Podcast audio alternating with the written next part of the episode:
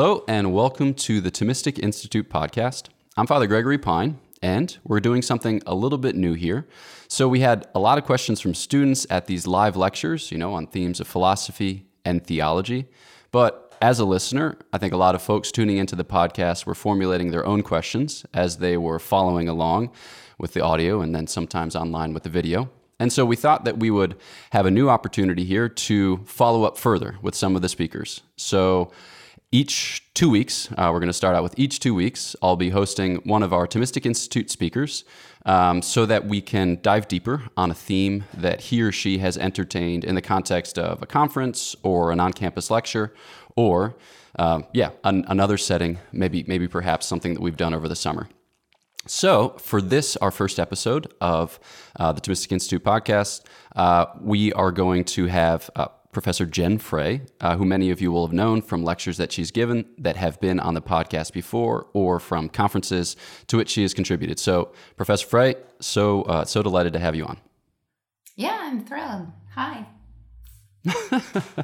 Dig. So so so many of our our listeners will will know you from those things already, but if you would, maybe just give a little introduction, who you are, where you're from, what you're up to, kind of what you're engaged in presently, both both academically and popularly. Sure. So I'm a professor of philosophy at the University of South Carolina, which means that I live in Columbia, South Carolina, where it is currently extremely hot and humid. And uh, I work on moral philosophy, but also Aquinas and action theory. And lately I've been dabbling in philosophical jurisprudence um, and writing a lot about higher ed and sort of what you might just call something like philosophy of education. I've been thinking a lot about the liberal arts uh, and why we should support them, how they're different from uh, anything else you might study. And uh, yeah, that's kind of what I do. I have a bunch of kids and some chicken. um, wonderful. Cheers. That's great. Um, so, We're going to follow up on a lecture that you gave just this past semester, uh, the title of which is What Makes a Person Good? Aquinas and the Cardinal Virtues. So virtue is a theme that we talk about a lot uh, in Thomistic Institute settings.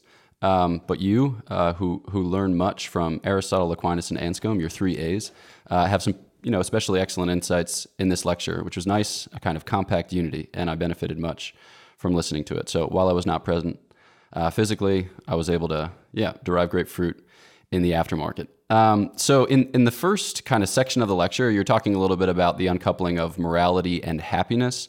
Um, and you were just kind of alluding to a difference between ethics of obligation and then a kind of ethics of happiness or ethics of eudaimonia. Um, so kind of just in listening to it, as I'm pondering about my own experience or conversations with other people, I think part of the reason why morality and happiness come apart in our experience is that we often only think of morality as touching part of our lives and then as happiness as touching another part of our lives. Now, like, albeit with some overlap, but people tend to think like, okay, morality concerns like church stuff and like giving money to poor people and like not raising my voice in anger, and happiness concerns like water parks and vacations um, and maybe not feeling terrible when I wake up in the morning. But what they what they have to say to each other, not entirely clear. Um, So maybe in light of yeah. this, drawing on the insights of those from whom you learn, what part of the human experience does morality cover, or how can we think about morality in such a way that it interfaces more closely with happiness, or that that conversation is more rich? So whatever you want to whatever you want to talk about in that zone. Yeah, I mean, there's so much to talk about here. And I guess I'll just start by saying that historically speaking, you know, this division between morality and prudence, this kind of dualism of practical reason, uh, which leads to a compartmentalization of the practical life. This is really the legacy of modern moral philosophy. Um, and, you know, we could get into scholarly debates about where to locate it, but um, it's just, it's very foreign to people like Aristotle and Saint Thomas.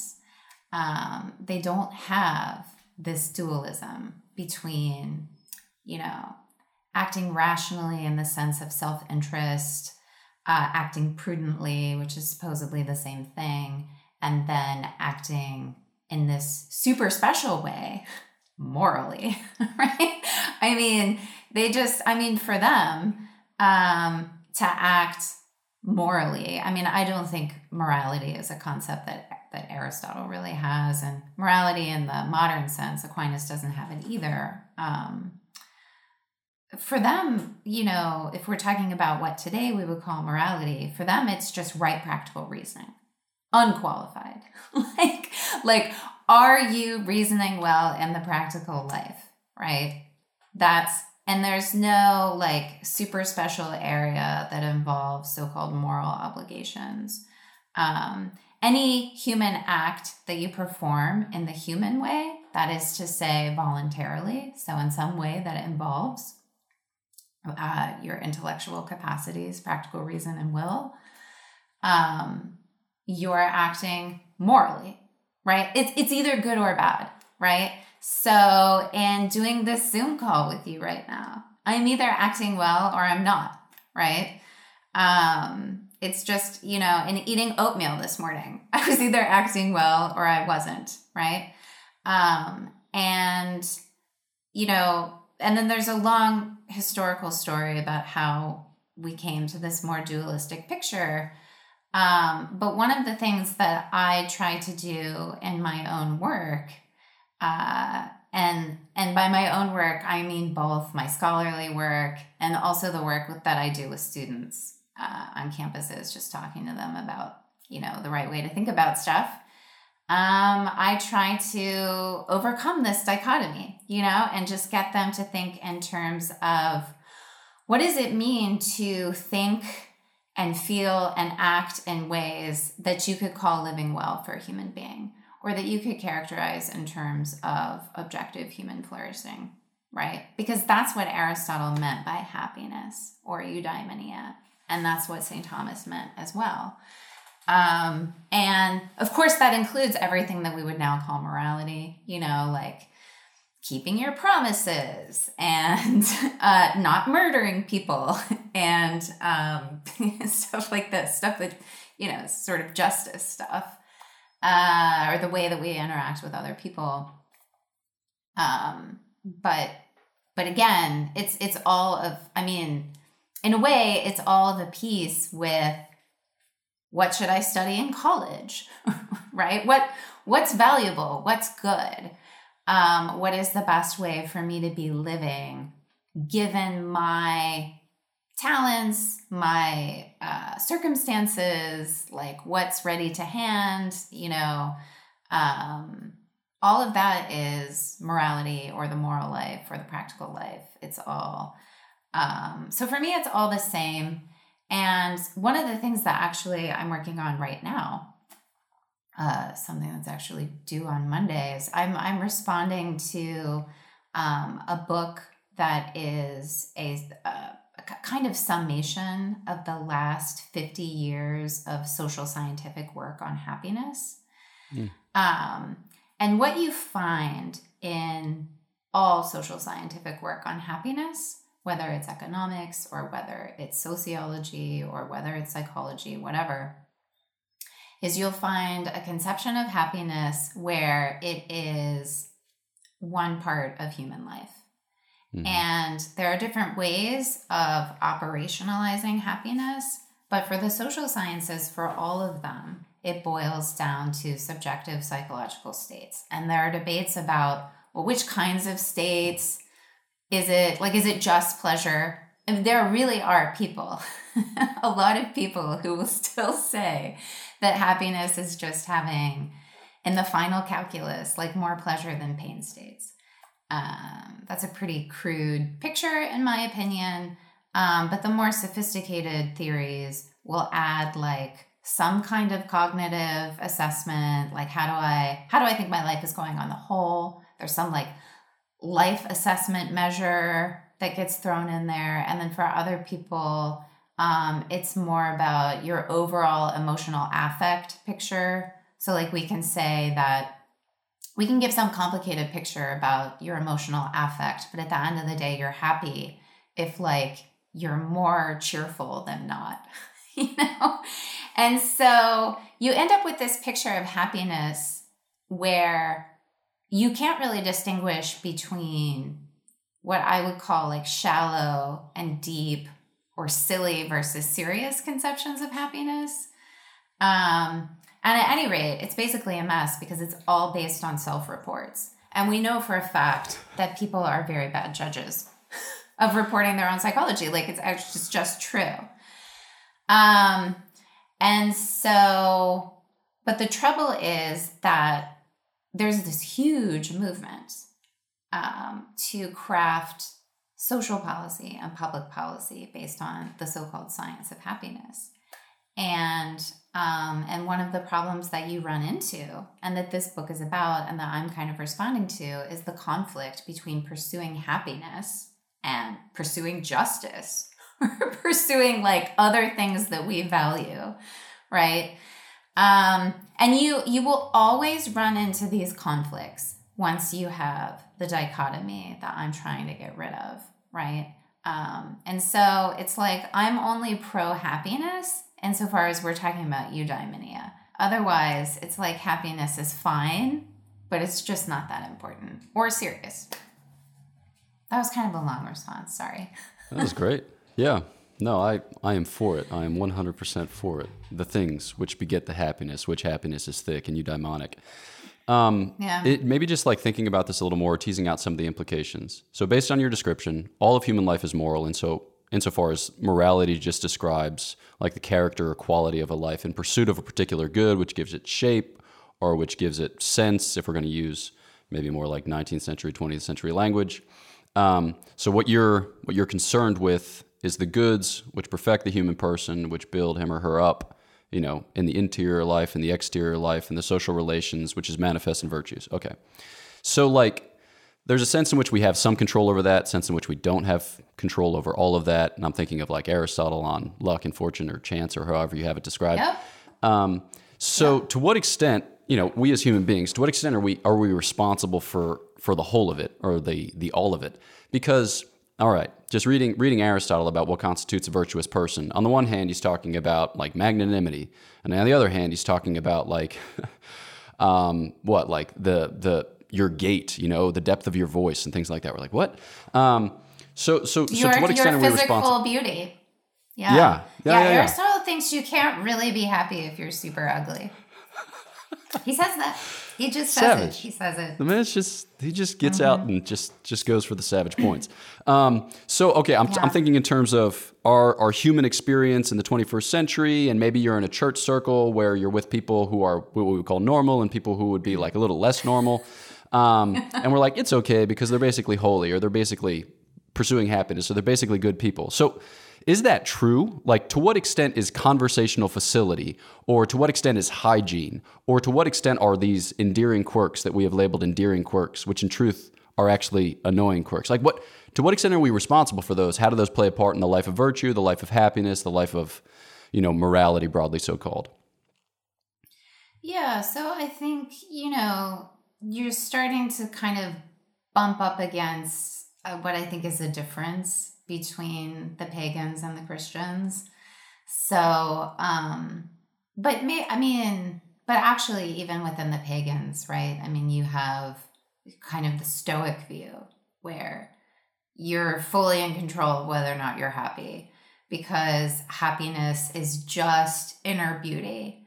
And like, you may be on the rack being tortured, um, but if you're wise, if you're a Stoic sage, like, damn it, you're happy. Um, that's a view, right? That's not a view that many people find plausible. Um, and certainly Aristotle, uh, just vehemently objects to this. I mean, Aristotle is very clear in the Nicomachean Ethics that, um, whether or not we can say you lived a eudaimon life is one, a judgment we can't really make till you're dead. And two, Um, even then it's a little bit iffy, because what if your children, like, you know, ruin your name? um, and, and, and then also, um, he gives this, I mean, Aristotle believes in the tragic, right? So he gives this example of King, King Priam, you know, and he says, Well, Priam was a great man, but obviously his life was not Eudaimon. No one would say it was a Eudaimon life. Um, and it just wasn't his fault. And that's just a thing that can happen. So for Aristotle, eudaimonia is a chancy and a finite thing, right? Um, and it's just not totally up to you. Um, it's up to you to a certain extent, right? If if you're going to live a eudaimon life, um, then that will be because you cultivated and exercised the virtues, also because you were raised in a decent society. I mean, that's another thing that might happen. Aristotle thinks, well, you might be a barbarian and, you know, obviously you're not going to live well. Uh, so, so he has a, I mean, yeah, for Aristotle, happiness is a chancy thing. It's vulnerable. Human goodness in general, it's fragile, right? Um, and then, you know, I think one of the things that happens when some of these ideas get taken up into Christianity Um, is that it gets uh, this this kind of eudaimonistic framework gets married with a Christian commitment to providence, right? And also a Christian commitment to uh, happiness being um, something that you can have in an eternal sense, right? That your that your full happiness um, is is only had with God. You know, when you have complete union with God. And uh, that's not a chancy thing, right? Um, that's not a finite thing. Um, and that has to do with the nature of the good, right? Which is God. So, um, so I think, and then once you have also the commitment to providence, this idea that um, the cosmos and you as a part of the cosmos are part of a providential order, right? That reflects God's, uh, we might say practical wisdom. Um, then, right, no matter how bad things look in the moment, right? Things look like they're going really badly for you. Uh, you're suffering a lot. It doesn't look like you're flourishing. Um, you have faith and hope um, that this is part of a well-ordered reality that maybe you don't understand right now, but, you know, it's it's part of a plan. Um, and at the end of the day, uh, your your full flourishing isn't found in whatever it is that you're doing now or that you're experiencing now, but again, in your communion with God for eternity. And so obviously that's going to change the way that you think about this. And so, for example, and Saint Thomas makes a distinction between imperfect happiness and perfect happiness. And he says, well, Aristotle's talking about the imperfect stuff. Now, Aquinas is also keen to emphasize that imperfect happiness is still really important and really good, right? Um, but it's not the most you can hope for. Whereas for Aristotle, it is basically the most you can hope for. I want to, let's see, I want to drill down on the connection between imperfect and perfect happiness. Why do I want to do that? I want to do that because I think in a lot of individual persons, like subjective, sub, subjective experience of happiness and its pursuit, you have on the one hand, like a sense for the grandeur of the Christian claim, namely that you are mm-hmm. created by God for God, that you are capable of God, and that ultimately, by knowledge and by love, you can be in, like assimilated to the divine mm-hmm. life itself in some really significant way. And then on the other hand, we experience the kind of humdrum, quotidian, banal, otherwise vacuous experience of the like the everyday. And uh, it doesn't feel like I am caught up in that dramatic going forth from and returning to. And what I experience of imperfect happiness seems to have very little to do with the perfect happiness that I have described for me in the Gospels, um, and, you know, like by whichever kind of Christian preacher or evangelist who is uh, describing them in very exalted terms. So, um, yeah, I guess maybe maybe thinking about it again in the terms that you set out. So... imperfect and perfect happiness, also like s- situating this within the context of the providence of God. Um, like, how does the Christian experience the present striving for imperfect happiness in connection with or in continuity with a kind of overall narrative arc whereby we are striving for that perfect happiness as it is, you know, made manifest and communicable to us in the flesh of our Lord Jesus Christ? What would be like, yeah, some principles that you would use or some arguments that you would advance or, yeah, some counsel that you would give to the ordinary Christian? Well, the arguments and the counsel would probably be different. But, yeah. um, I mean, in terms of, I mean, some people think that the very idea of holding out for perfect happiness is almost a kind of immaturity. It's like a refusal to reconcile yourself to the fact that, you know, this life is all you have, or or, or just like your materiality and your animality and, you know, that you're just a bunch of stuff at the end of the day. Um, Obviously, I don't think that. Um, I don't think that I'm just a bunch of stuff. Um, I think that I have a rational soul, and then I think that certain implications follow from that. Um, but that would be a slightly different conversation. Um, but I think in terms of how to understand the relationship between imperfect happiness and perfect happiness, I think, one, you just have to understand that... Um, the best that you can get in this life isn't the best that you can get, right? And so I often speak of, like, you know, experiencing like a foretaste of heaven.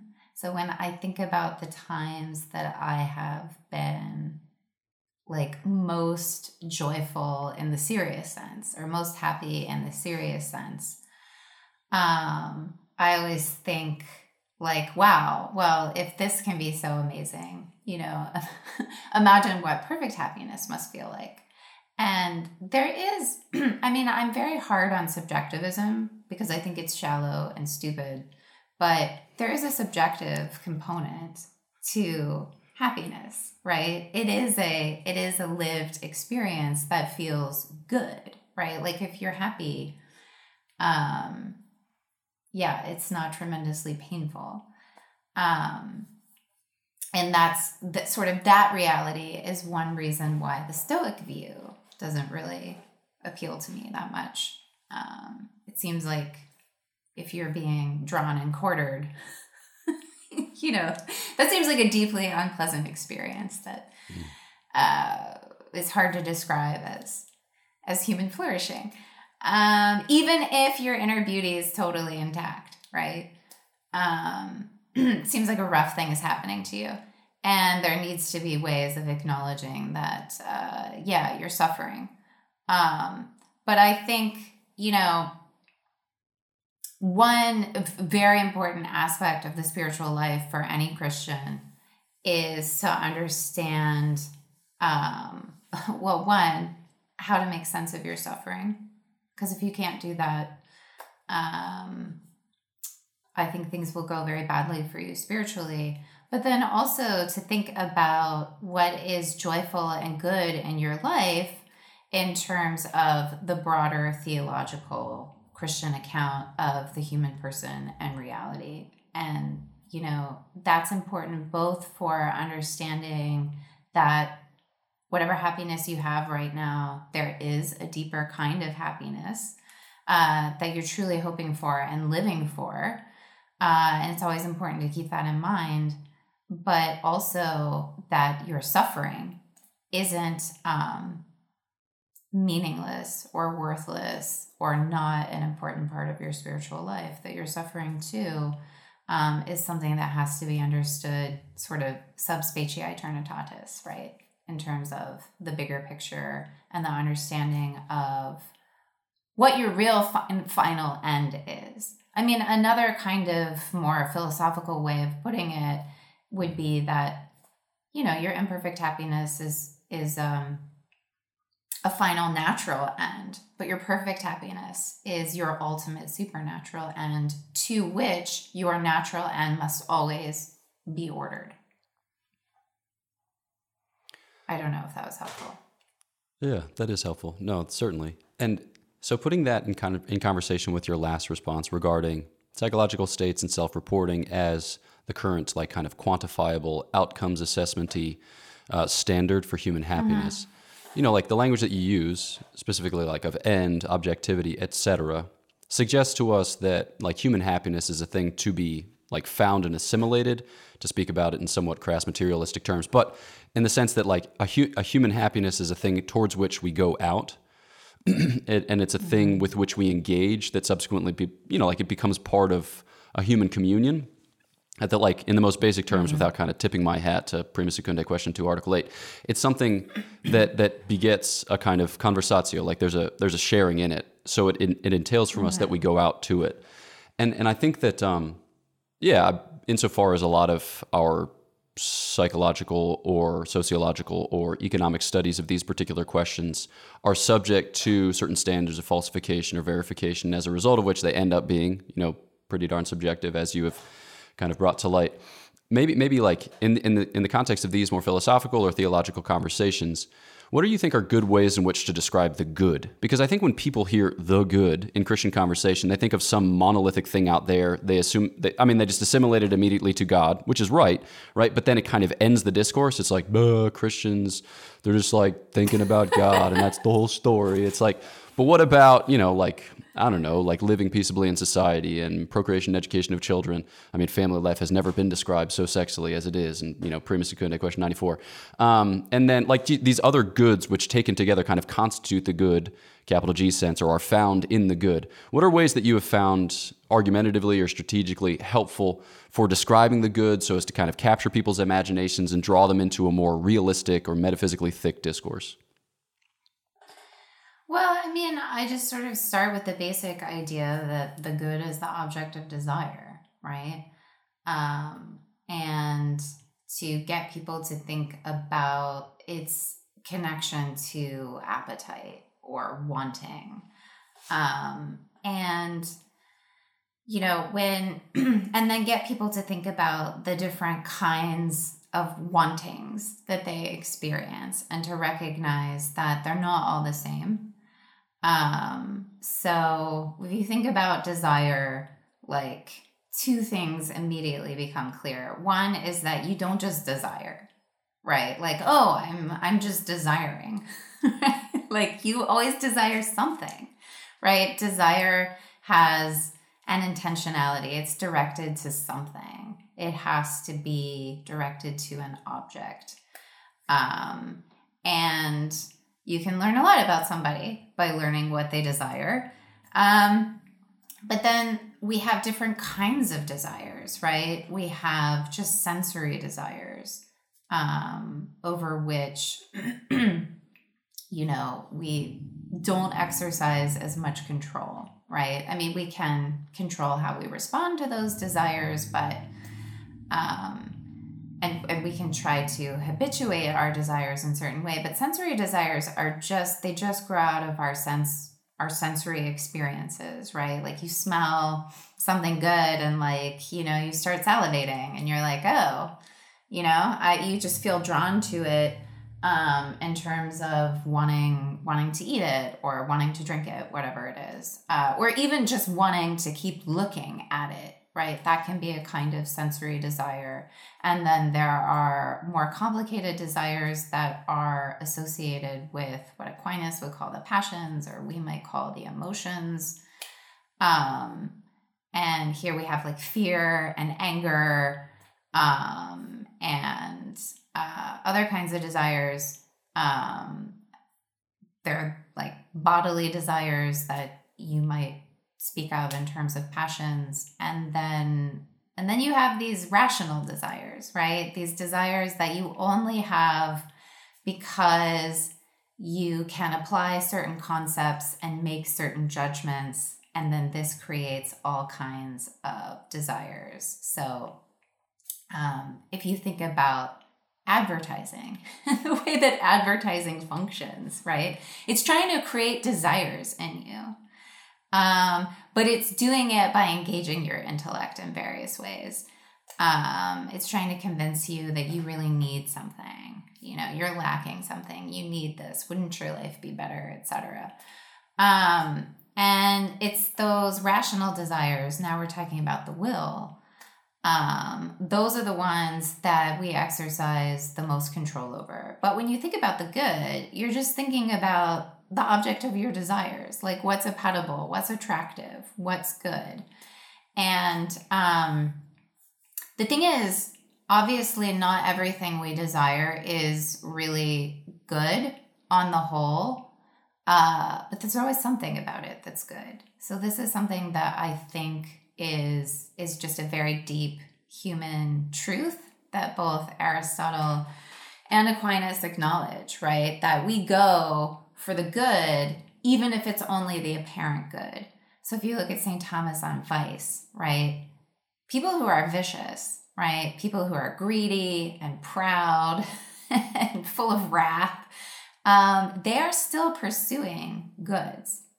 They are simply pursuing them in a disordered way, right?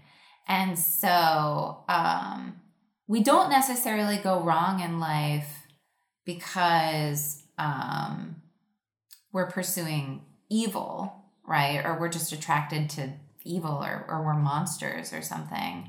It's that we're not pursuing the good in accordance with right practical reasoning.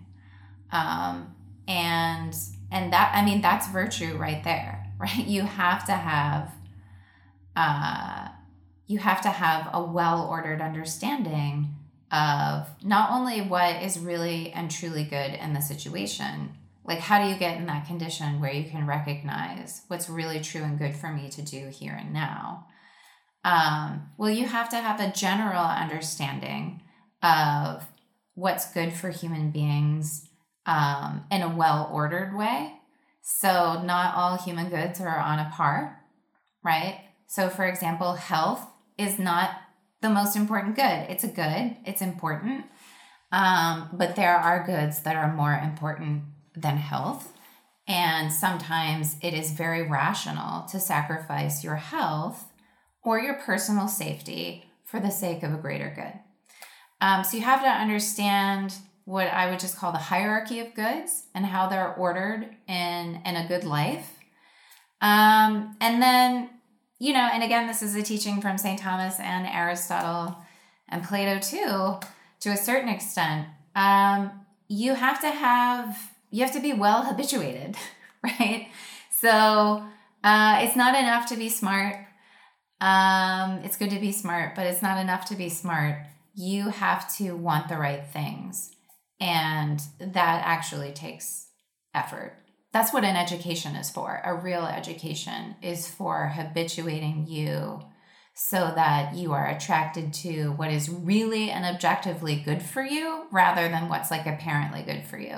So anybody who's raised kids or like babysat or even just been around small humans for some modicum of time knows that like little kids uh, are very bad Uh, judgers of what they should be doing in any given situation, right? Like they want to eat the whole bag of candy now.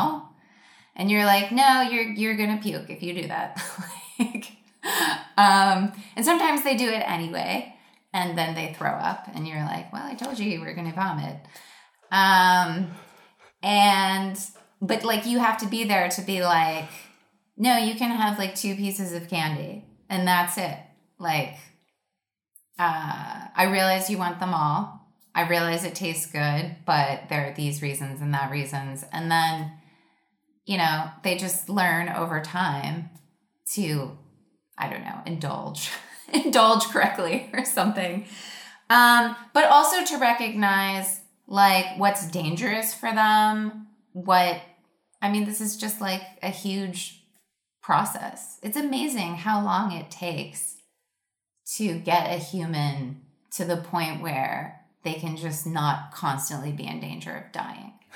like, it's like, I mean, it's really, it's like you look at other animals. It's like you look, you look at horses and like, they literally come out and they just start kind of doing their horse thing. And you're like, wow, like babies come out and they can literally do nothing. It's like, they're just, wow. They don't come out walking and going to get something to drink, and that does not happen. Anyway. The, the cost of having a big that? brain. I was supposed to I was supposed to explain the good. It's the object of desire, Father, and that's what the good is. Yeah. That's where you start, because it's true. Um, it is. Yeah. I want to ask one one final question and kind of bring it like fully into the realm of virtue, which we have kind of made mention of or alluded to at a variety of points now in the conversation. Um, so I'm interested in bringing together a couple of the things that you've mentioned under this aspect. So, um, okay, so there's a variety of goods by which we are attracted. And then you mentioned the fact that we aren't necessarily attracted to those goods in a way that's healthy or in a way that's humane. And so we need an education in the good, or we need to be disciplined in the good. We need a kind of moral formation in the good. We're always attracted to something under the aspect of the good, but sometimes we can supplant yep. that hierarchy, which you described, or we can um, go about it in a disorderly way so that we end up preferring lower things to higher things, not just in an abstract general yes. order, but as they pertain to us, you know, like in our particular and concrete lives and according to our own vocation. So to suss yeah. out some of these things, Um, yeah, just describe for us a little bit virtue under this aspect of, you know, it's it's what trains you in the good, it's what disciplines you in the good, it what's, it's what helps you to kind of come into full possession of your freedom, it it teases out the implications of your own vocation, it institutes a kind of hierarchy or order in your life. Like you've you've you've yeah you've you've adduced a variety of principles and arguments at this point. Yeah, just just sing us a song uh, of virtue to kind of round out the story.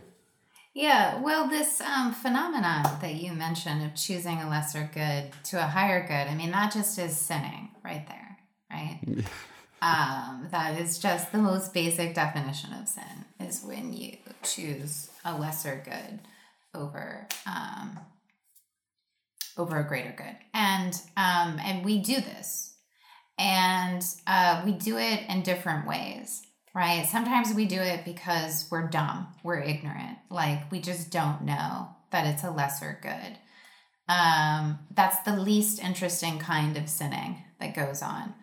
Um, sometimes we do it in full knowledge that it's a lesser good. So why would anyone do that? Well, um, you know, we're very passionate creatures, and sometimes our passions uh, get in the way of following through or kind of like executing the commands of right practical reasoning. So it's like, you know, I know, I know I shouldn't have more candy, but man, it tastes good. Like, and then you just keep eating, and then, you know, you feel sick and disgusting, and you're like, why did I do that? You hate yourself. Everybody knows that this, everyone has experienced this. Um, And the reason why this, I mean, this is, um, you know, so-called weakness of will or akrasia, um, but it's basically just when an out-of-control passion kind of subverts the work of reason, right? So you go with passion, um, you know, even even even Saint Peter, right, denies Christ out of overwhelming fear of death, right? Um, and as soon as the threat of death subsides, he goes outside and weeps, you know, like he sees what he's done clearly, but it was fear of death, right, that made him forget. So this is very common. Um, but I think the trickiest way that we sin is out of malice, right? Where it's like, it's not because you don't know, and it's not because you have a disordered desire. Uh, you just have a bad will, right? Um, And, and that's, that's kind of like the, the worst way to sin, because it's the most fully voluntary way to sin. And we can do that too. Um, obviously as a Catholic, I believe in original sin. Um, and I think we're fallen. And I think, you know, in a way, human nature is like wounded. It's not totally depraved. I don't believe that at all. Uh, but it's like wounded. It needs help. And, you know, that's where virtue comes in, right? You need to kind of, um, you need to get yourself into a condition where it is less likely that you will have a bad will, um, that you will have disordered passions, and that you will uh, be ignorant of something. Um, and so virtues, in the most basic sense, are stable dispositions of thought, action, and feeling um, that regulate the so-called principal powers of the soul, right? So you've got your intellect and your will, which are your intellectual powers. Um, and then you have these lower appetites, right? Which Aquinas calls the concupiscible and the irascible appetites. But you could just think of, I mean, you could just think of like, I've also got these bodily needs and passions, right? Um, and those things need to come to be habituated uh, so that they all work for the sake of a single end, namely for living well. Um, so what virtue does is it kind of gets all of the principal powers of the soul, the powers that are capable of being exercised voluntarily. And not all the powers of the human soul are like this, but the ones that are, so that you can live well, right? That's how they function. And so when Aquinas talks about the cardinal virtues, he's talking about um, those virtues that regulate those four principal powers of the soul. So we have um, practical wisdom uh, in the intellect. We have, or prudencia, we have um, justice and the will, and we have temperance and the concupiscible appetite, and we have fortitude and the irascible appetite. And all the other virtues for Aquinas are going to be, well, except for the theological virtues, are going to be uh, subsumed under one of those four uh, cardinal virtues. And yeah, I mean, there's just no way of being happy in the imperfect sense, in the natural sense, outside of virtue. Uh, no, no chance. Boom. There it is. The final, the final word is either so, or, and the or is not good. Yeah. Well, I mean, Cheers. It's sort of like, um, you know, I mean, what are the odds you're going to win the race if you, if you don't practice the sport, if you don't have the dispositions for, I mean, it's the same way in life. Like, it's not going to go well unless you've trained yourself uh, so that it's even possible for it to go well. Um, I mean, it's it's the same, you know, when we're talking about cultivating a, a human life, um, it's not just a given. Like, it's something that has to be whipped into shape. Right? And the only question is, well, what sort of shape are you going to give it? Um, and personally, I'm convinced that the virtues are, are the correct shape. Yeah, uh, for sure. And actually, just as a recommendation to anybody who's listening to this, uh, Joseph Pieper, P I E P E R, has this wonderful little book. It's not scholarly, on the cardinal virtues that... Um, I read as an undergrad, and it just, it was, it was so amazing. I loved it. Highly recommend. Yeah. It's the best. Um, one of, like a controlling image that I've been using recently to describe our lives, like grace, virtue, gifts of the Holy Spirit, in the context of God's providence as trained on virtue, or excuse me, as trained on happiness, is like to think about ourselves mm-hmm. as kind of seated around the poker table, and you might be dealt a bad hand. Which is to say, like, right. You might be born in a time, place, setting, circumstance which isn't propitious, and you might have, like, a pretty rough formation as concerns family and school and friends and intermediate institutions and yada yada and thus and such. And, like, many bad things may have happened along the way. Like, your your life, objectively speaking, may not look like other lives uh, through no fault of your own. And yet, there's still a kind of, you know, freedom. You, you know, like, you can learn to play the game, and you can learn to play it better and better. And then, even when you are dealt bad cards, you know, like the proverbial seven two offsuit, you can still play it with a modicum of facility, confidence, and um, you can still, yeah, you can still, you can still do it well, which is to say, like, you can attain to a certain happiness, even within the context of time, place, setting, and circumstance, which isn't that good. um, because it's never such that the game is rigged to- towards your damnation, right? So it's never it's never such.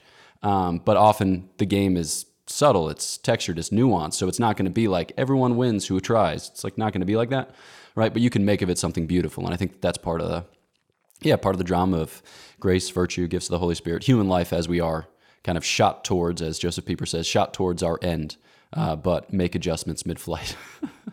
Yeah, and this is, I mean, you know, this is one of the reasons why I'm a Thomist and not just an Aristotelian. I mean, there is something pessimistic in Aristotle in the sense that it's pretty clear that he thinks there are a lot of hopeless cases, right? Where, because Aristotle just thinks that precisely because he doesn't have room for grace, uh, he doesn't have robust room for grace in his account. Um, you know, if you're not, if you're dealt a bad hand, uh, yeah, that stinks, but it's probably not going to work out for you. Um, you know, and I think that, I mean, like, like you can imagine like giving uh, a young prisoner the Nicomachean Ethics, right? And he might feel like, oh, well, it's just over for me, right? Like, because I've, you know, there's no way for me to recover like the things I was never given. Whereas if you gave like a young prisoner Saint Thomas, uh, they would have a lot of reason to hope. And that is because for Saint Thomas, no matter how bad, it's always better to be raised well. I mean, nobody wants to deny this, right? It's always better to be raised well. But suppose that you weren't, right? Um, or suppose you find yourself midway through life, like Ebenezer Scrooge or something, and you just realize, I am a complete jerk. like, like, like, I am not living well. You know, um, once you have a robust room for the theological virtues, which we haven't really talked about, but now we're talking about God's grace working in and through you and you cooperating with it, then like, there's no, there's nothing that is impossible for you, no matter how bad it is. And that I think, one, I think it's true, but two, I just think it's enormously consoling in a way that reading Aristotle will never be, right? I mean, um, yeah, you're ne- there's never a hopeless case. There's never a hopeless case. Amen. Hallelujah. Well, thank you so much. Um, yeah, this is great. This helped me for sure. I hope that it's helpful to our listeners. Um, And yeah, I look forward to, you know, having future conversations along these lines. Um, so maybe if you if you wouldn't mind, just by way of send off, could you highlight a couple places where listeners can find your work, um, what fora, or, you know, if you have a podcast, for instance, things like that? Oh yeah, I forgot to mention my podcast. I'm so bad at promoting myself. Okay, so you should. De- I have a podcast, and it's really great. You should definitely listen to it. Uh, and Father.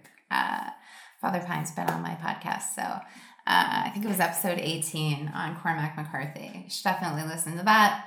Um, Sacred and Profane Love. So you can go to w w w dot sacred and profane love dot com. I have a fancy, amazing new website, um, and you can find the entire archive of all my past episodes, a list of all my guests. Um, there's a blog on it now. Uh, we're finally on episode fifty, so it's like it's like a milestone. Um, so yeah, so I do that, and then um, you can also find me uh, for my academic stuff. You can just go to Jennifer Ann Frey dot com, a less amazing website, but you can find my C V and things like that. And of course, you can find me on Twitter. Uh, my handle is at Jen Frey, and the podcast is also on Twitter, where our handle is at U Daimonia Pod. That's awesome. Yeah. All right. Well, to yeah. our listeners, thanks so much for tuning into this episode. Um, yeah, we're interested in uh, answering the questions that you are posing, or, you know, kind of tailoring these episodes to, yeah, the types of conversations that you're having amongst uh, those with whom you listen to the podcast. So feel free to drop in a comment like, yeah, this is great. In the future, maybe this, maybe that. We're, we're super interested in fielding those requests and incorporating them in future episodes. So be sure to like, to subscribe, to leave a five-star review, and then check out Thomistic Institute dot org for other events, like in-person events, for which you can be present, and then for the other programming, which will, uh, yeah, which will appear in due course. All right, so thanks so much. Uh, know of, yeah, our prayers for you. Please pray for us, and we will catch you next time uh, on the Thomistic Institute podcast. Cheers.